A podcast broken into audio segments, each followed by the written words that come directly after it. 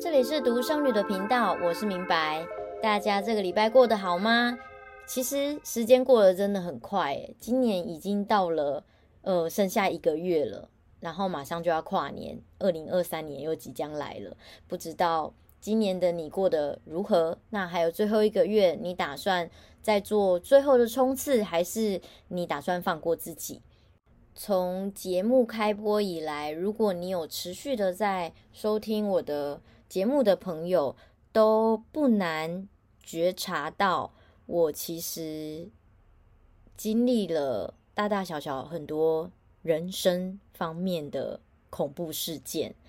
有一些人会觉得我好像临危不乱，在面对这些事情的过程当中，或是我的难过的时间没有很长，或是我就我其实不太示弱，在很多的时间点上，反而是。在聊天的时候，有人试图安慰我，我反而会很快的时间去安慰他。那，呃，我不得不说，其实遇到这么多事情，我的确是把人生提早看了个透彻。那后面就是在今年才认识我的不少的人都会给我一些反馈，就说啊，你怎么这么的成熟，在知道我的年纪，然后又又又跟我有这些交流的时候，都会给我。这样子的反馈，坦白说，我本来没有这样子的感觉，可是慢慢的静下心来观察，跟自己同年龄的人，真的比起来，我在思考事情的方面上，好像思路是有点不太一样的。我相信这个是跟我的人生经历的事情有很大的影响。不过在这个之前，因为人生发生一件很重大的事情，它。并不会一夕之间改变你的个性嘛，所以这样子个性的养成是有迹可循的。我就在思考，其实这真的是可以被培养跟训练的。那首先训练的方式，听好哦，如果你是只有一个小孩的父母，我觉得这个部分你是可以参考的。那如果你现在是大概十几二十岁的话，我觉得你也可以听听看。那不一定要照我的方式去。观察，你可以有你自己的逻辑，因为人生是自己走出来的嘛。只是我在这个频道上，我就分享一些自己的经验，那你也可以做参考。就是呢，我自己结交的好的朋友，我所谓好的朋友，就是你在这个礼拜当中，你打开你的 Line，你打开你的通话记录。比较会经常跟你有这个联系的，不管是朋友也好，客户还是同事，我觉得都无所谓。就是你观察这些人，他们的年纪跟你是不是有差别？那如果是跟你同年纪的，那当然就是我觉得这就是比较是很近的嘛。你们可能正在经历的事情也相同。那如果他是比你年长大概五岁以上的话，这是一个非常好的参考。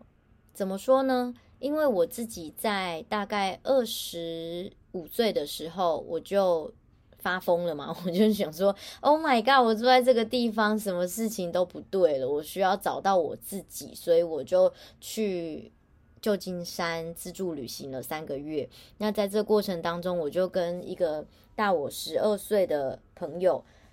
就一起大概住，我就借住在他家啦。然后我们常常有很多很好的交流，然后他也很喜欢玩，然后也有很多 party。但同时他在他的工作上面是非常认真跟投入的，所以才能够让他在旧金山有一个很不错的公寓，并且生活品质也很好。然后还有包含他的待人处事，他也是非常善良的，然后非常乐于分享的。我觉得这在我生命当中真的是一个太棒的礼物了。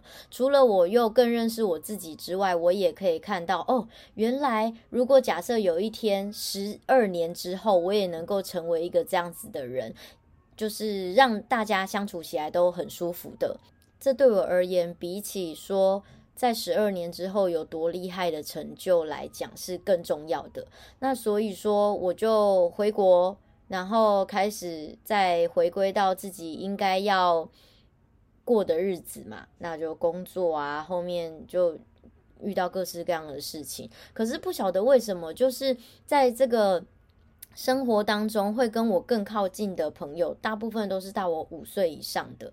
那我就觉得那也很好啊。就他们很多的人就比我提早步入婚姻嘛，甚至我认识他们的时候，他们可能就已经有小孩了，有离婚的，有结婚的，各式各样跟我在不一样生活背景的朋友。那我们很多都是因为工作认识，或者是接案啊，或者是一起创业，我就会在这个。嗯，交往的过程中去观察到，有一些人他一样，就像我在美国认识的那个姐姐一样，她把她自己的人生过得很充实、很好，然后待人也非常的舒服。可是有些人他可能就会有属于他自己的个性、他的坚持或他的固执。我会觉得说，可以有自己的个性，可以有自己的生活习惯，但是这些优点或这些缺点。能够实质的帮助到他这个现在的生活过得更好吗？为什么我要这样说？因为他的现在就是我的五年后嘛，所以我会看着他去想说：哇，那如果我五年之后、十年之后，我不想跟他过得一样，我有什么事情是需要特别注意的？举例来说，如果他是你公司的主管，你要思考的是：哦。我的主管大我五岁、十岁，那他还待在这个公司，那这个公司给他的待遇，或是他工作的内容，是我五年、十年后也想要换到的吗？就我也想要像他这样子工作，有这样子的收入，然后过这样子生活的吗？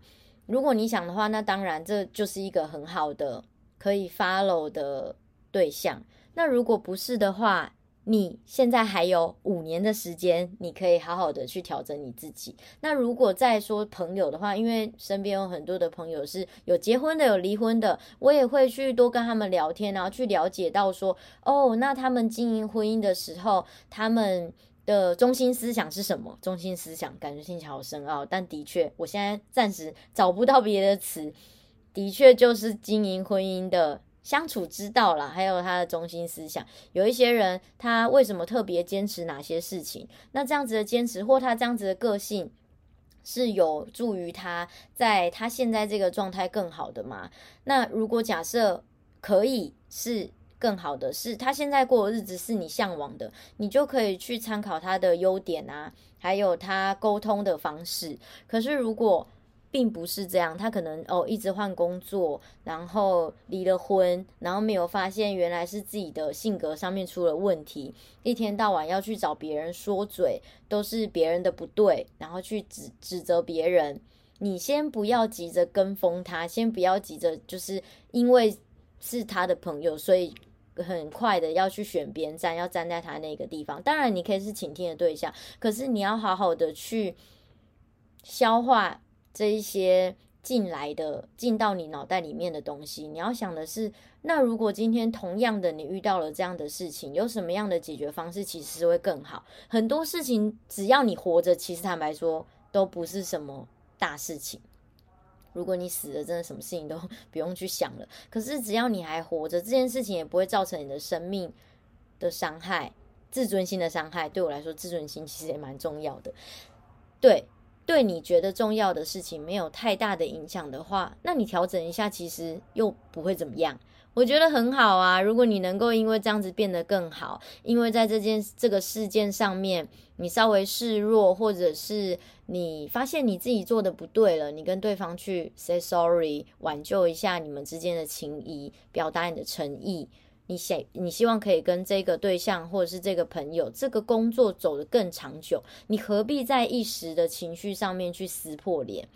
那你何必去做一些很会让你未来可能走得更艰难的决定呢？也许你当下不知道，这个是你的情绪去帮你做下的决定，可是你慢慢的更认识你自己之后，你就能够判别，我现在做的决定是。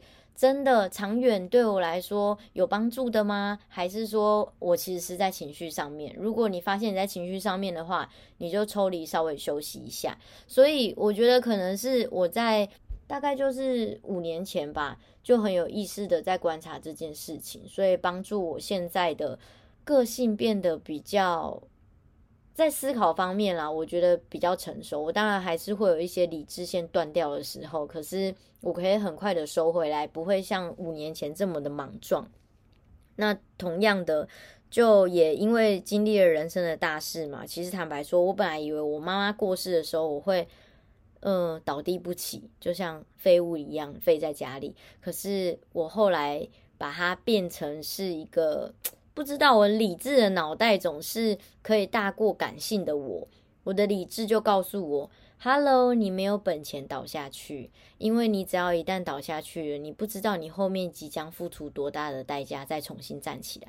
重新站起来，其实没有大家想象这么容易。如果你的背景没有很硬的话，我所谓的背景就是经济状况啦，然后还有后面可以支撑你的人。”嗯，你会听这个节目，肯定你可能是独生子或独生女，或是你在自己的生活上是独立自主，自己可以或自己只能为自己决定的这一种角色的话，的确我们是不太有本钱去花太多时间把自己困在悲伤里面的，那并不会帮助我们的人生。也许可以休息、喘口气、哭一下，可是你一直倒在那边。是不会有人真心同情你的，大家可能只会刚开始觉得你很可怜，可怜，可怜。三个月之后，每一个人都还是有自己的人生要过啊，所以你一直在那边，对别人来讲有什么意义吗？没有，别人的角度看来只是哦，我有一个好朋友的妈妈过世了，就这样。但是我承受的是我母亲的过世，不代表我需要把这一个悲伤，或者是我自己就丧志。造成身边的人的一个不知所措，不知道要怎么样去帮助我。我宁可把这样子悲伤的情绪变成是我人生的一个力量，知道说，OK，好，我知道我如果倒下来的话，后面没有人会接住我了，所以我要为我自己勇敢，我要赶快用最快的速度把我自己的生活导到正轨。所以其实妈妈的告别是。呃，办完之后，我很快就投入工作了，非常爆炸。投入工作，开始找房子，要让自己好好的住下来，好好的活在这个世界上。然后接下来明年的话，就打算要各种出国嘛，因为终于可以出国了，然后不用隔离了，所以就是各种出国，各种去看世界。然后下一步就可以再回头规划我自己的家庭，因为其实我的。人生目标一直都是幸福美满的家庭，可能自己从小没有吧，所以就会觉得这件事情难得可贵。而且我知道，你要一个幸福美满的家庭，后面需要承担的代价、责任、经济种种一切是非常不容易的。所以我也要在这个过程当中好好的学习。不过在那之前，一定要看遍全世界啊！一定要 让自己的人生每日不枉过。铁达尼号的这里面这句经典的台词是我非常喜欢的。每日不枉过，那人生呢就是这样，有人来有人走。那我有一天也会走，所以我不希望我自己在离开这个世界上之前，发现原来我好像没有活过。节目又到了尾声，因为我的单集通常就是希望可以控制在十分钟。那在这十分钟的最后呢，就想开放给大家一个小小的时间，回到刚刚开头的地方，只剩下最后一个月了。今年你想要再做最后的努力冲刺，还是你想要好好的放过自己？不管你选哪一条路，它都是最好的路。谢谢大家的收听，拜拜。